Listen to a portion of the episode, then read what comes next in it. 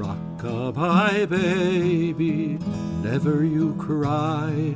You need not fear old Tip and his Ty. What they would ruin, Van Buren will fix.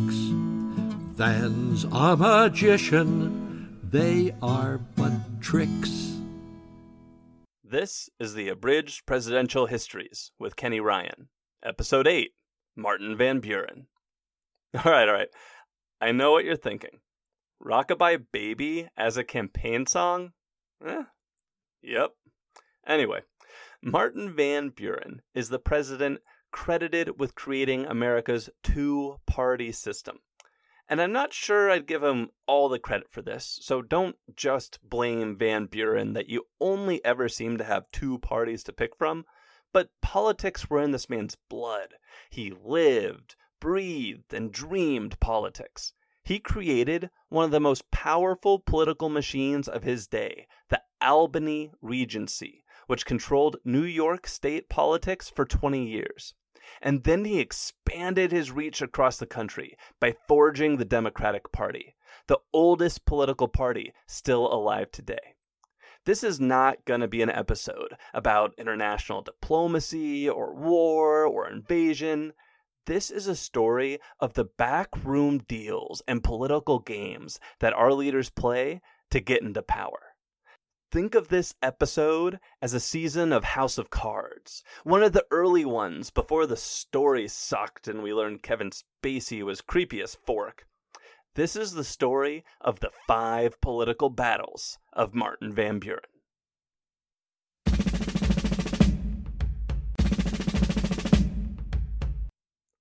Martin Van Buren was born in Kinderhook, New York on December 5th, 1782 one year after George Washington's victory at Yorktown, and one year before John Adams helped negotiate the end to the Revolutionary War.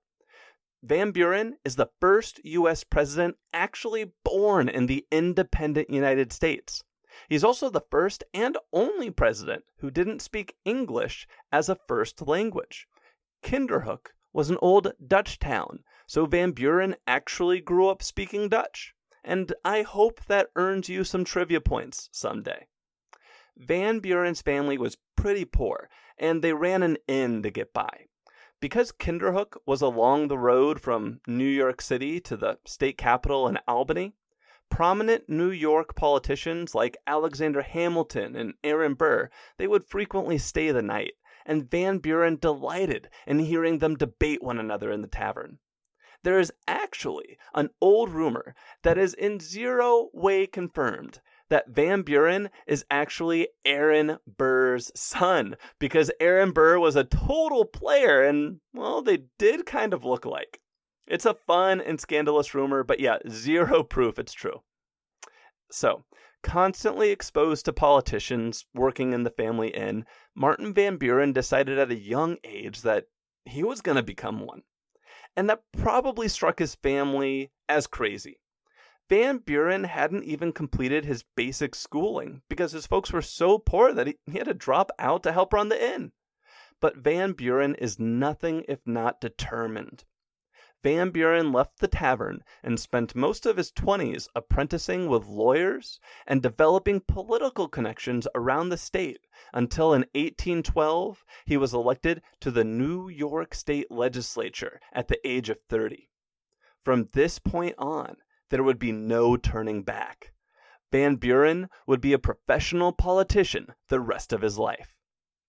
Martin Van Buren's political career can basically be defined by five political battles. First, the battle for New York. Second, the battle for the nation. Third, the Jackson Cabinet battle. Fourth, the battle for the economy. And fifth, after losing the White House, the battle to get it back. Let's start with the battle for New York a battle that will turn Van Buren from an unknown son of an innkeeper into the most powerful political boss in New York State. Okay, so this story starts immediately after Van Buren was first elected to the state senate in 1812, and he ran into a political buzzsaw that nearly took off his head. The trouble for Van Buren was that President James Madison, a fellow Jeffersonian Republican, was running for re election, and New York City Mayor DeWitt Clinton, another Jeffersonian Republican, decided to run against him. And you might be thinking, great, cool, two Jeffersonian Republicans. They'll duke it out in the primary, and the winner will be their party's nominee. But no, primaries did not exist in 1812. If anything, party leaders might hold a caucus and get together to decide who the party would support. But if you decided to buck the will of the caucus and run for president anyway, you were running against your fellow party mate in the general election. And that's what DeWitt Clinton did in 1812. And Martin Van Buren had to decide who to support. Clinton ran the Jeffersonian Republican Party in New York. He had helped Van Buren win his seat, and his favor or disfavor could make or break Van Buren's career in New York State. But James Madison was the friggin' president and national leader of the Jeffersonian Republican Party. What do you think is going to happen if Van Buren makes those guys upset? No matter what, Van Buren was going to offend a group of people who held significant sway over his future career. And he decided that not endorsing was not an option. Van Buren rolled the dice and decided it was safer to back the regional boss over the national boss. This proved to be the wrong choice. New York went for Clinton in the election of 1812, and quite a few other states did too, but not enough.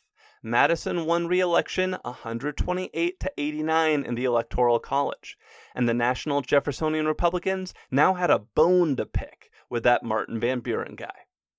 Which was really frustrating for Martin Van Buren. I mean, what was he supposed to do? He was a freshman legislator who owed his seat to Clinton. If his first act as a senator had been to buck Clinton, his political career might have been over before it began. If only there were a strong national party that could keep everyone in line and prevent young politicians like Van Buren from having to make a difficult choice like that. Hey, that's a good idea. Why doesn't Van Buren build that party himself? Starting in New York State. And so he did. The 1810s are basically a montage of Van Buren shaking hands, making friends, whispering in ears, building alliances, and slowly drifting away from Clinton, who he never felt properly rewarded him for that loyalty in 1812. And by the way, those were important details about how Van Buren built his political parties. It was never a cult of personality for him. It was it was never about him.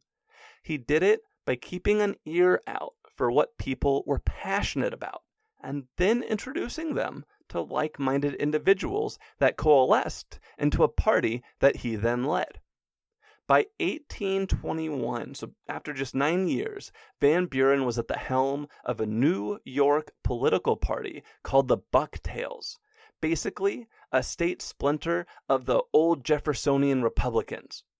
And the Bucktails were an election away from taking over New York state politics completely. But first, they would have to defeat now Governor DeWitt Clinton. This is the political battle. Let's reset the table real quick. In 1821, Van Buren's new party, the Bucktails, were riding high. They had just won majorities in the New York State Legislature and on a powerful state committee called the Council of Appointments, which, you guessed it, had the power to make lucrative political appointments. Getting control of this council was like pouring gas on the Bucktails fire because it meant Van Buren could take lucrative jobs away from Clinton's backers and give them to his Bucktail backers instead, weakening the Clintonians and strengthening the Bucktails in the same motion. But state politics can be a fickle thing. Clinton was still a formidable foe and the state's governor. He was also the governor who had just built the Erie Canal, which was such a boon to the state's economy. He had a strong record to run on. One bad election could reverse the Bucktails' fortunes. So Martin Van Buren decided to put his thumb on the scale. he came up with a plan to guarantee his party's control of New York politics for decades to come. And it was a plan that nobody saw coming. He called for a convention to rewrite the state constitution. That's right, he went for the nuclear option. Forget winning elections. Van Buren wanted to hardwire the system in his favor to make sure the Clintonians could never threaten his hold on power again. Calling the state convention was a surprisingly easy move. The real challenge was securing the outcomes he wanted when he got there. You never know what is going to happen when you call a constitutional convention. Just look at the National Convention of 1787 in Philadelphia.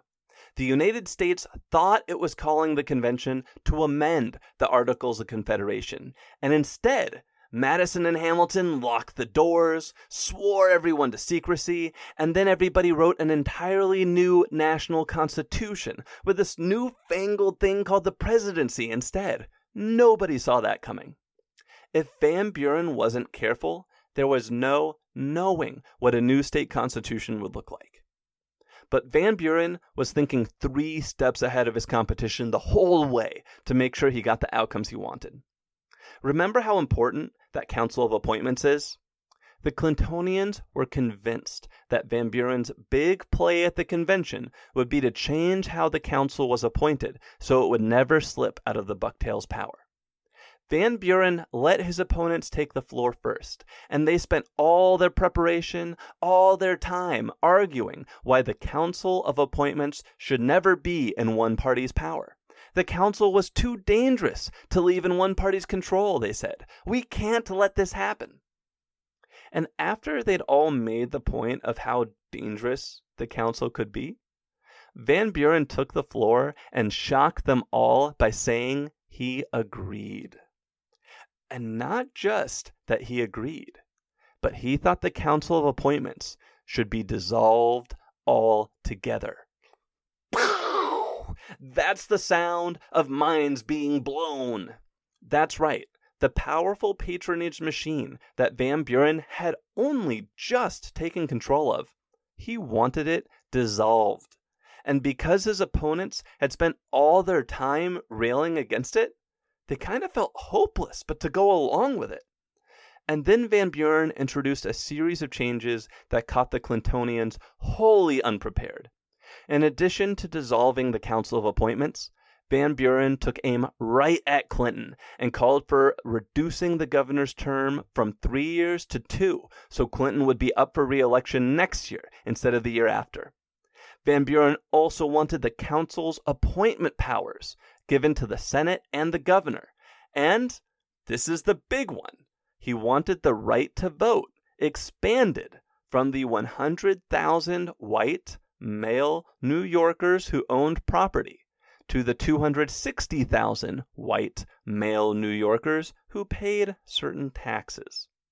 And it was purely coincidental, I assure you, that these new voters were almost all rural bucktails.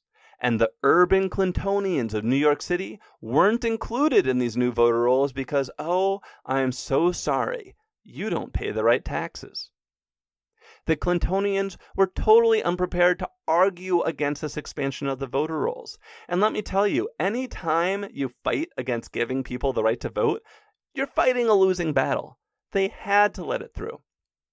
Van Buren's plan succeeded brilliantly with the pool of eligible voters more than doubled, and most of those new voters being from bucktail parts of the state, the Bucktails easily expanded their advantage in the Senate and ousted Clinton from the governorship in the next election. By 1823, the Bucktails weren't known as the Bucktails any longer. They were the Albany Regency, and their control of New York State was total.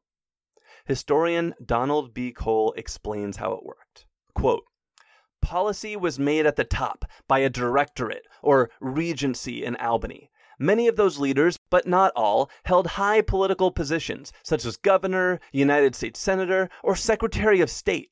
If a problem or a crisis arose, the leaders would meet, or letters would flow back and forth until a consensus had been reached on how to act.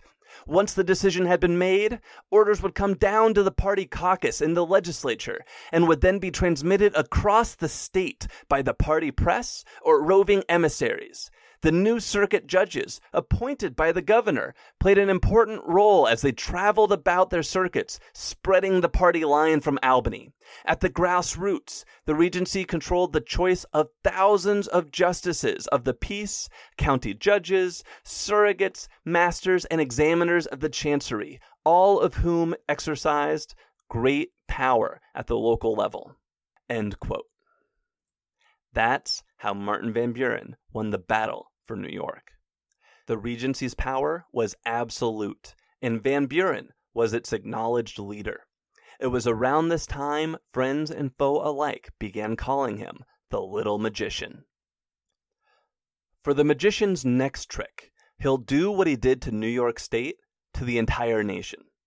It's time for political battle number two the fight for the Democratic Party. This is the first step to creating that two party system he was so passionate about. But before I get into this fight, I want to take a quick detour to discuss why did Van Buren want to reincarnate a national two-party system? The country had had one before, Federalists and Jeffersonian Republicans, and the founding fathers had considered that a bug in democracy, not a feature. James Monroe as president, had worked his tail off to end the two party system and kill the Federalist Party. So, why did Van Buren want to bring it back? Well, he had a few reasons. One was that he saw parties as a way to protect the public from power hungry men out for self enrichment. And I'll give you a moment to stop laughing. Obviously, this hasn't really worked out. But Van Buren thought parties would force politicians to subordinate themselves to the will of the party if they wanted to advance politically. And he argued that the will of the party would come from the ground up, and the voters would demand accountability. Van Buren's other arguments for national parties had more merit. Van Buren thought national parties, if you had a duopoly, they could focus the political debate on national issues instead of regional issues, reducing the risk of regional factionalism that could lead to civil war. If there were two political parties and they both had the same position on an issue that threatened to split the country geographically, like, say, slavery or the annexation of Texas, not like that's going to be a thing, right? Then anyone with extreme views would have nowhere to go and debate could be controlled. And that basically, for the most part, would work for the next couple of decades until slavery just became too important to ignore and it split the carefully arranged party system along regional boundaries. The two party system Van Buren is about to create, it might have helped bury the issue of slavery and postpone civil war for a couple decades, but slavery would not be ignored forever. Anyway, the point is Van Buren wanted a two party system and he was gonna have it. Back to the narrative. So, in the process of remaking New York politics, Van Buren got himself elected senator from New York in 1820 because back then the New York state legislature chose the state senators to DC and it's good to be king. But that's not all the New York state legislature controlled. In 1820s New York, the state legislature also decided who the state's electors would be to the Electoral College during presidential elections, which is important because it means that the man who controls the legislature probably controls New York's presidential electors, and that man was Martin Van Buren. So as Senator Van Buren settled into his new role in D.C., and as the election of 1824 began to grow near, he turned his attention to national politics and the creation of a national party. And you may remember, the election of 1824 was a doozy. It represented everything Van Buren feared about not having a two party system. This was the election where five major regional candidates ran for president John Quincy Adams from the north, Andrew Jackson and Henry Clay from the west, and John C. Calhoun and William Crawford from the South. As these five candidates vied for the White House, None of them needed to be reminded that the politician who could deliver New York might just deliver the election. Which meant Van Buren was in a position to be choosy. And the thing is, he wasn't interested in helping just anyone win. He wanted to end this political chaos. He wanted to build a new party devoted to national, not regional, issues. He wanted a partner. And the partner he chose was William H. Crawford. And you might be thinking, who? William Crawford had been Monroe's Secretary of the Treasury. I've mentioned him before. He's the one who, you may remember, nearly got into a physical fight with Monroe in the White House, with Crawford wielding a cane and Monroe grabbing a fire poker from the fireplace. More importantly to Van Buren, Crawford had the backing of the Richmond Junto, the powerful Virginia political machine that totally wins the cool name contest. The original Jeffersonian Republican Party had been built on an alliance between New York and Virginia politicians. So Van Buren figured if it worked for Jefferson, it could work for him, and he announced his support for Crawford. And who knows? This alliance might have been enough to deliver Crawford the White House and pour the foundation of a new national political party right then and there, if not for one unforeseeable problem. Crawford suffered a paralytic stroke. The Regency leadership met in a panic. What were they to do? Crawford was slowly recovering, but how could he win or lead if he couldn't walk or talk? Van Buren had an answer stick with Crawford. The problem was this was a bad answer.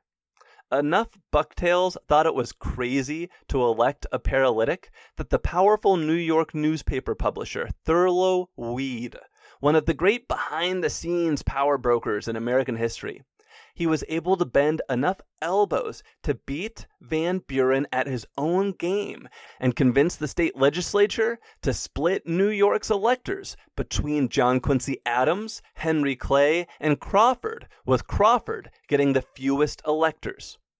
Van Buren was humiliated. But who says election results have to be final? Yes, New York had chosen its slate of electors, but they wouldn't actually vote at the Electoral College until December. Van Buren had time to act, and he acted by putting so much pressure on the chosen electors that three Clay electors switched their votes to other candidates or failed to show up to the Electoral College altogether. These three votes were the difference between Henry Clay tying Crawford for third place, which would have qualified him for the runoff in the House of Representatives, where he was sure he would win, and Clay finishing fourth and missing that runoff. And because Clay missed the runoff, he was free to direct his support to John Quincy Adams. This was the so called corrupt bargain, where John Quincy Adams was elected president in the House with Clay's help, and Clay was named Secretary of State days later. When Clay directed his home state of Kentucky, which hadn't even cast a ballot for John Quincy, to vote for him, Van Buren gasped and whispered to a Kentucky congressman, If you do this, you sign Mr. Clay's political death warrant. Van Buren was right. No matter how many times Clay ran for president, and no matter how favorable the conditions appeared, he would never reach the White House. I have to say, though, it's terribly ironic to me that Clay is the one who got tarred with the corrupt bargain moniker when Van Buren was the one usurping the will of his own state legislature by pressuring electors to change their votes. Can you imagine if we had an election decided by one or two electors today and it flipped the other way in the Electoral College because some senator convinced three of his state's electors to flip their votes? I can't even imagine the chaos that would ensue. Van Buren might not have gotten the exact outcome he was looking for in 1824, but he wasn't defeated. Van Buren spent the next four years opposing everything President John Quincy wished to accomplish. Van Buren also spent that time building new alliances. In the South, he found a powerful ally and former South Carolina Senator and current John Quincy Vice President John C. Calhoun, who's kind of the Emperor Palpatine of early American politics. He seems like a sharp and compelling orator, but secretly he's a Sith Lord who supports slavery and is interested only in his own personal power. Van Buren also reached out to the West and brought the populist General Andrew Jackson into the fold. Jackson, who had actually won the most votes in the general election before losing it all in the House, he would serve as the energizing face of the new party, the Democratic Party. As John Quincy watched this alliance form against him, he recognized the threat and called Van Buren the great electioneering manager for General Jackson and John Quincy found himself powerless to stop it. In 1828, Andrew Jackson was overwhelmingly elected president, Calhoun his vice president, and Van Buren was soon invited to join Jackson's cabinet in the prestigious role of Secretary of State. The Democratic Party had arrived. The national battle had been won. But if Secretary of State Van Buren and Vice President Calhoun, if they both wanted to be president and only one of them could follow Jackson, well, who would it be? It's time for political battle number three. The cabinet battle is about to begin.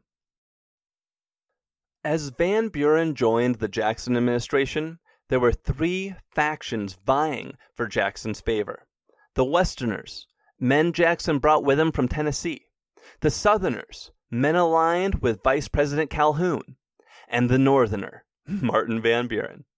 Van Buren was probably the least trusted of these men by Jackson, which was going to be a challenge, but he quickly went to work winning the general's confidence. And this is where Van Buren had an ace up his sleeve. Van Buren was a widower. I haven't mentioned it yet, but Van Buren married a cousin named Hannah Hoes in 1807 when he was 24 years old. The pair had four sons, but then in 1819, just as the Albany Regency was taking off, Hannah died. And Van Buren never remarried. But, well, he did love to flirt.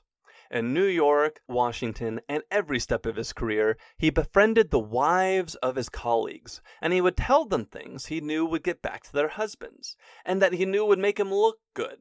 For example, shortly after joining Jackson's cabinet, Van Buren told Jackson's niece, quote, Please don't repeat this to Jackson, but I think he might be the greatest man of all time. which of course she repeated to Jackson, and Jackson then thought a little better of Van Buren after that. But I didn't bring up Van Buren being a widower just for one anecdote. It had two other benefits. First, Jackson was also a widower very recently, and I bet they bonded over it.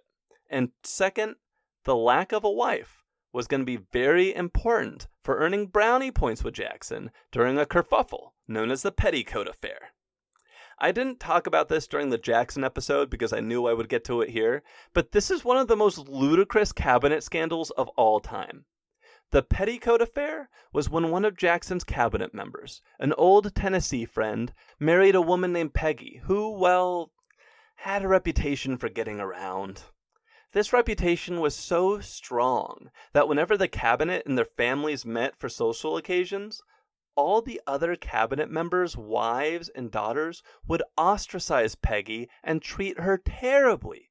Peggy was never invited to any social engagements, and if she ever appeared at one, the other women would leave in a huff and drag their cabinet member fathers or husbands with them. This treatment of Peggy infuriated President Jackson, whose own beloved wife had suffered similar smears in the press before her death. I mean, Jackson got so worked up and obsessed about this that at one point he hired private eyes to find evidence of Peggy's good character, and then he called a cabinet meeting solely to present this evidence and demand his cabinet members say that Peggy was a moral woman, which was probably super awkward for the cabinet member whose wife they were all talking about. The ringleader in this mistreatment of Peggy was John Calhoun's wife, Floride, which meant nobody drew more of Jackson's ire than Calhoun for, in Jackson's opinion, not keeping his wife in line. The only cabinet member Jackson didn't get angry at was Martin Van Buren, because Van Buren was being perfectly kind to Peggy since he had no wife or daughter around urging him to do otherwise. The net of all this is that Jackson became closer to Van Buren at the expense of Calhoun and everyone else. And things for Calhoun got worse. In 1831, Jackson was presented with evidence that Calhoun had opposed Jackson's invasion of Florida way back when he was a military general early in his career. Jackson's perception that Calhoun had supported this invasion was the foundation of their entire relationship. So, coming as this did after the Petticoat affair, this was the last straw. The relationship between Jackson and Calhoun was essentially dead. Which was great and terrible for Van Buren. Okay, so Van Buren had developed such a reputation as an intriguer that he knew he would be blamed for Jackson and Calhoun falling apart. I mean, yes, it's great that Van Buren is now Jackson's number one man, but if everyone in the country distrusts Van Buren because of it, he's never going to win the presidency. So Van Buren came up with a plan to avoid the blame. He wrote a letter of resignation and handed it to Andrew Jackson. And Jackson was shocked. What's this about? And Van Buren explained. You want to fire everyone in your cabinet except for me over the petticoat affair. But if you do that, and I'm the only one still standing, the whole country will think you're under my spell. So I must resign first, and then we can force the others to resign. And that way, you look like you're still in control. And don't worry, you can hire my friends to replace all those Tennessee or Calhoun loyalists you're about to fire, and then you can appoint me Minister of England until this whole mess blows over. And Jackson said yes probably not realizing how thoroughly he was getting played. But there, there is one problem to this plan. Uh, did you catch that part about Van Buren becoming minister to England? That's a position that requires Senate confirmation. And, well, anyone who wasn't a Democrat, or any Democrats that were aligned with Calhoun, they were not inclined to give Van Buren what he wanted right now. So when the Senate voted on whether to confirm him as minister to England, the vote was a tie. And per Senate rules, in the case of a tie, the vice president gets to cast the deciding vote. And who's vice president right now? Oh, yeah, John C. Calhoun. Calhoun must have been bursting with smugness when he cast the deciding vote against Van Buren's appointment as minister to England. Calhoun later commented to a friendly senator that denying Van Buren the post will kill him, sir. It will kill him dead. He will never kick, sir. Never kick. But the senator replied to Calhoun that he might have broken a minister but elected a vice president. And indeed, he had. Instead of being out of sight, out of mind in England, Van Buren was now available to be on hand when Jackson ditched Calhoun in 1832 and invited Van Buren to replace him as vice president. The first National Party convention in U.S. history was called in 1832 to force the party to get in line behind Martin Van Buren. And a rule was passed saying two thirds of delegates must vote for a candidate to nominate them. This was seen as a way to make sure that Calhoun didn't somehow get like 51% and win, and also to force the whole party to kind of go on the record of accepting the, the guy that the party bosses had decreed would be president and vice president. And it will work out that way this one time. Everyone will rally and say, yeah, Van Buren. And then it will basically never work properly again. The two thirds rule will last 100 years and cause a ton of brokered conventions. Today, you only need a simple majority to be nominated by a major political party. And once a presidential candidate hits that threshold, usually during the primaries, the rest of the delegates tend to get in line. Well, the delegates would get in line behind a winner back then too, but it was much harder to get two thirds of the delegates than one half. That's gonna be an issue we're gonna see a lot in future episodes. Secure as Jackson's vice president, Van Buren had won the cabinet battle. He had banished his rival Calhoun out of the administration, and in 1836, Martin Van Buren was overwhelmingly elected president in a four way race against three regional candidates from the Whig Party, which had formed to oppose Jackson and the Democrats, just like Van Buren expected 170 to 124. The national party system that Van Buren had created made it impossible to win with anything less than a national campaign, which the Democrats had and the Whigs lacked for now. The Whigs were organizing, and an economic disaster was brewing. And whatever Van Buren thought his presidency would bring, I can almost guarantee he was wrong.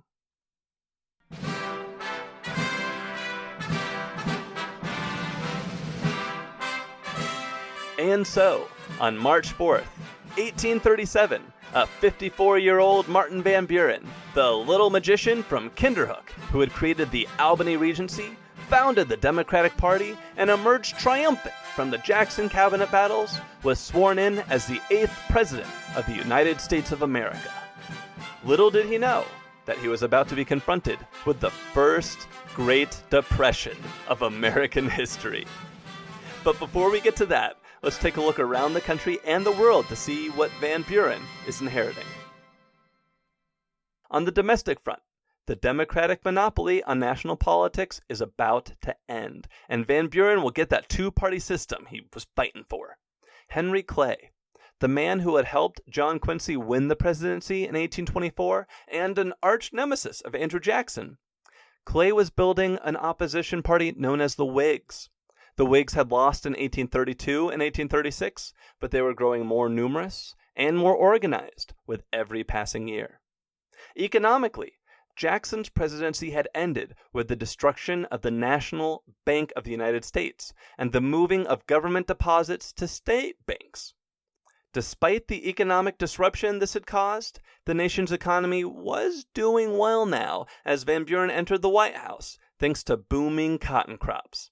And booms never go bust, right? Right? Yeah? Right? Internationally, an independent Mexico controlled most of the American Southwest, with the exception of Texas, which had just won its independence in 1836. Overseas, Queen Victoria is about to become the monarch of Great Britain. The so called Victorian Age will last more than 60 years and mark the height of Britain's imperial power. The world, for the most part, is experiencing a period of relative peace. Martin Van Buren had about four days to look out upon that world and think about what he wanted to do with it before the ground dropped out from under him. If there is one major event to know about Van Buren's presidency, it's the Panic of 1837. This was the Great Depression before the Great Depression. And it is still the second largest economic disaster in American history, although, as I write this in the summer of 2020, COVID 19 sure is doing a number on the world, so th- this could change. Okay, so to explain the panic of 1837, I'm going to have to dial it back a bit. In the 1830s, the United States' largest export was cotton, and cotton was booming, and everyone wanted to invest in it. At the same time everyone was investing in cotton, President Andrew Jackson killed the Bank of the United States in 1833 and moved all the federal government's gold and silver from the national banks into state banks.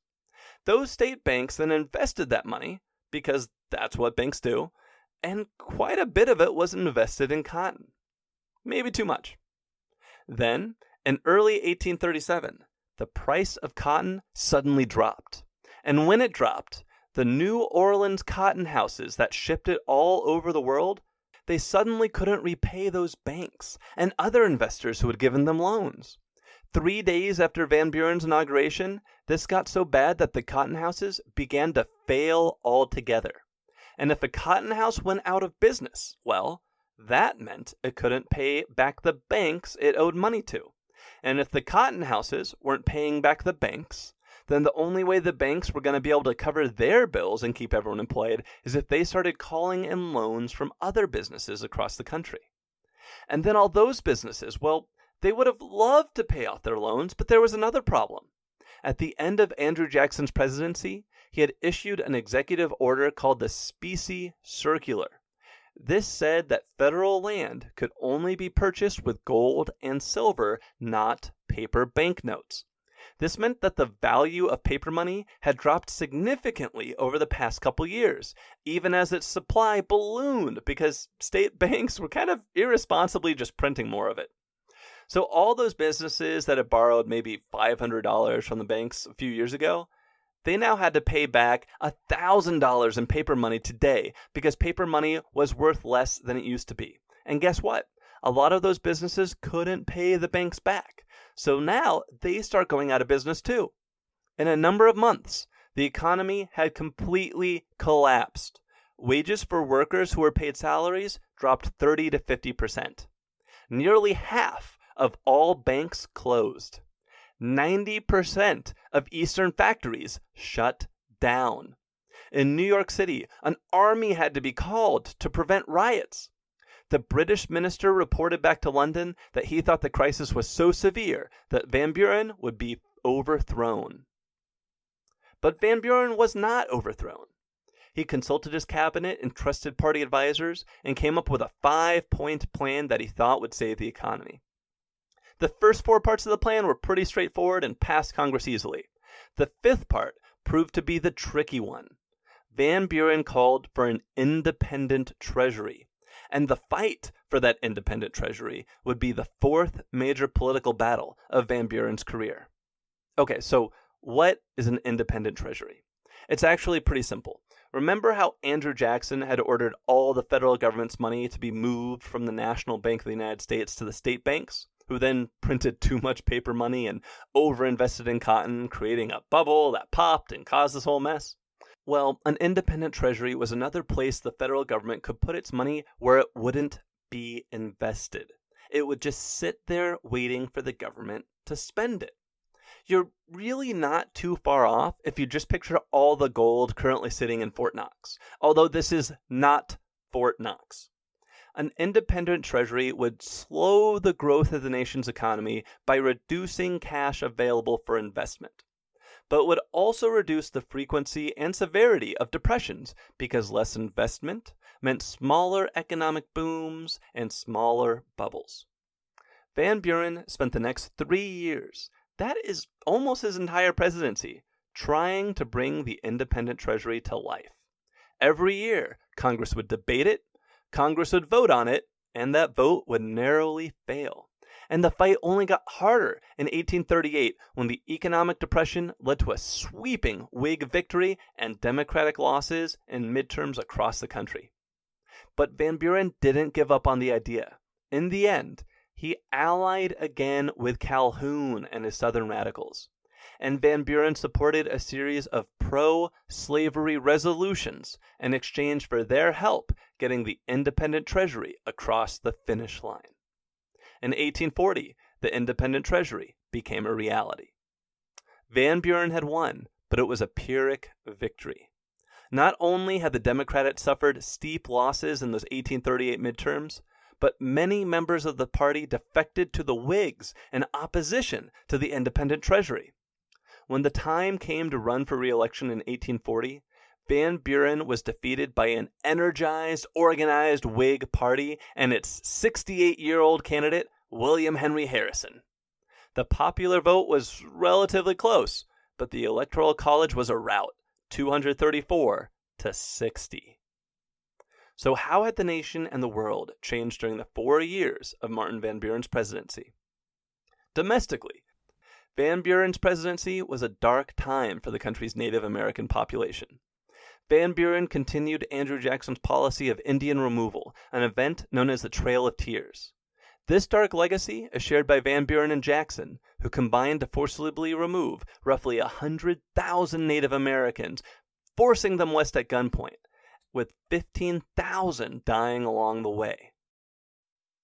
The other domestic challenge Van Buren struggled with was the Second Seminole War, fought between the U.S. Army and the Seminole tribe in Florida. This was that same tribe that Andrew Jackson had invaded Spanish Florida to defeat 20 years earlier, but, well, they still weren't defeated. And they would continue to still not be defeated for another 20 years. It was a major, expensive headache for Van Buren. There was one new state added during Van Buren's presidency Michigan in 1837, bringing the total to 26.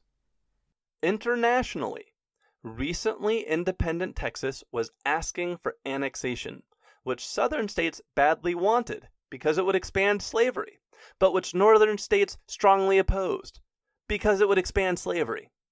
Van Buren basically avoided this issue for four years.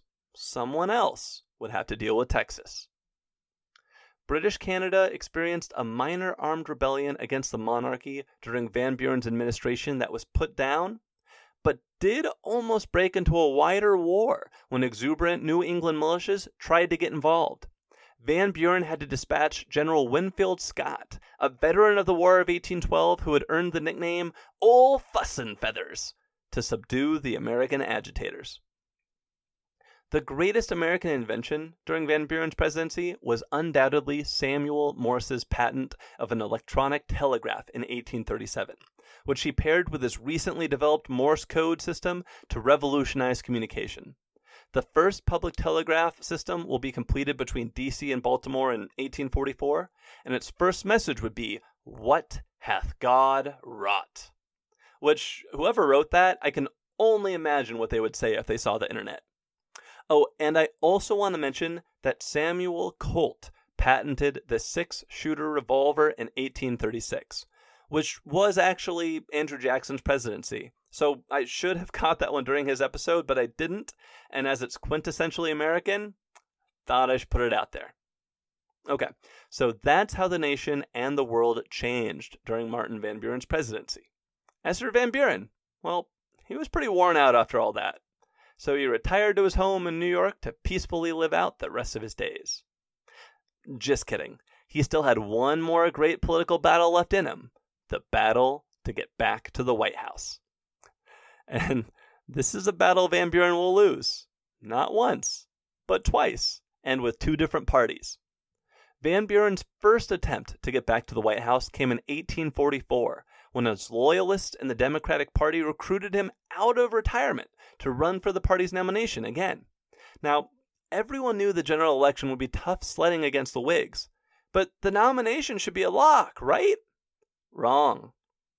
For the first time in his life, Van Buren came out hard against slavery when he wrote a letter opposing Texas annexation because he knew it would add another slave state to the Union and disrupt the balance of power between slave states and free. The trouble is, the presumptive 1844 Whig candidate Henry Clay, who just keeps running for president, also wrote a letter coming out against Texas annexation. And by coincidence, the two letters published the same day. And you might be thinking, this is what Van Buren always wanted the two parties taken the same side on the issues around slavery to prevent it from being a thing. But this time he couldn't control it.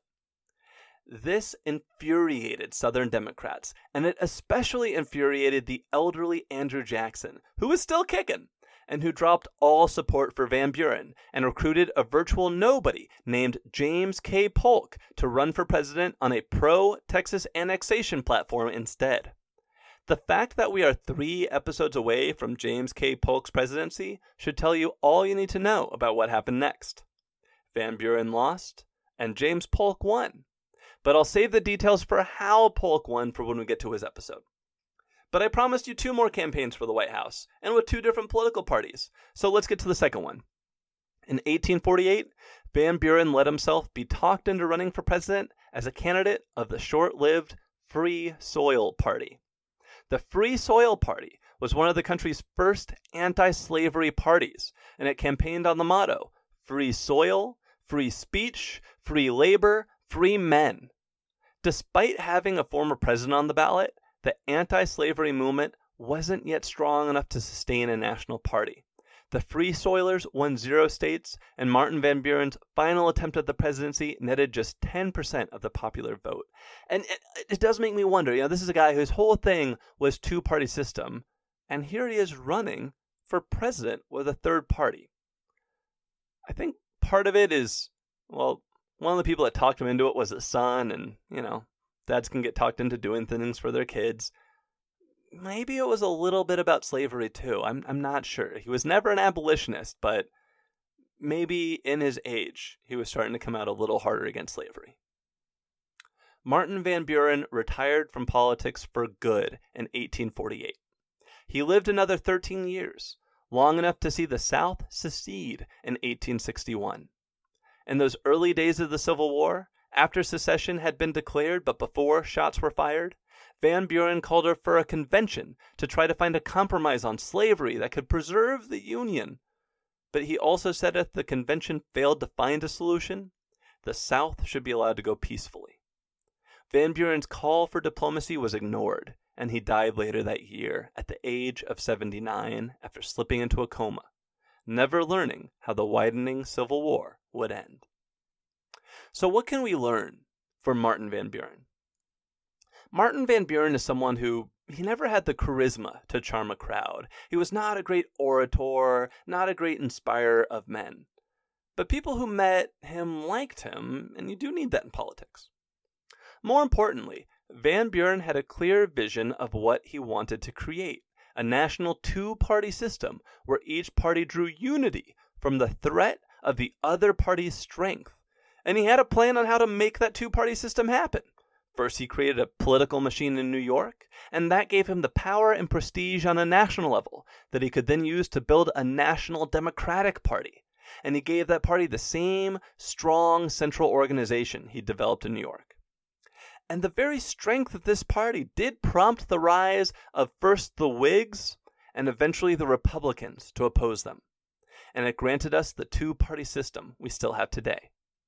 This clarity of vision of what he wanted and how to make it happen, it helped Van Buren overcome early setbacks, like backing Clinton when he lost in 1812 or supporting Crawford when he lost in 1824. But Van Buren's inability to amend his vision of what politics could be to what they became in the 1840s, 20 years after he first dreamed up national parties, it meant he was entirely behind the times by 1840 when he lost to a better organized and better motivated William Henry Harrison campaign. So that's one of the cool things about Martin Van Buren. He teaches us both the power of a compelling vision and the perils of being unable to let it go, or better yet, let it grow. As a result, Van Buren is a forgotten president, even if the two party system he dreamed in his head is still with us today.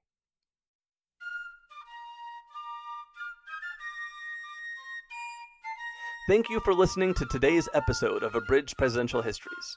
If you enjoyed it, please subscribe and leave a five star review on your podcast listening platform of choice. You can also follow the show on Facebook at Abridged Presidential Histories or on Twitter at APH Podcast. If you'd like to support the show, you can look it up on Patreon or go directly to www.patreon.com slash abridged presidential histories. The music in today's podcast is a public domain recording of the United States Army Old Guard Fife and Drum Corps. The intro music was a recording of Isaac Brands from Smithsonian Folkways Records. The primary biography for today's episode was Martin Van Buren and the American Political System by Donald Cole. In our next episode, we'll look at the life and presidency of William Henry Harrison, the president who least adheres to the timeless Vulcan greeting live long and prosper. That's next time on Abridged Presidential Histories.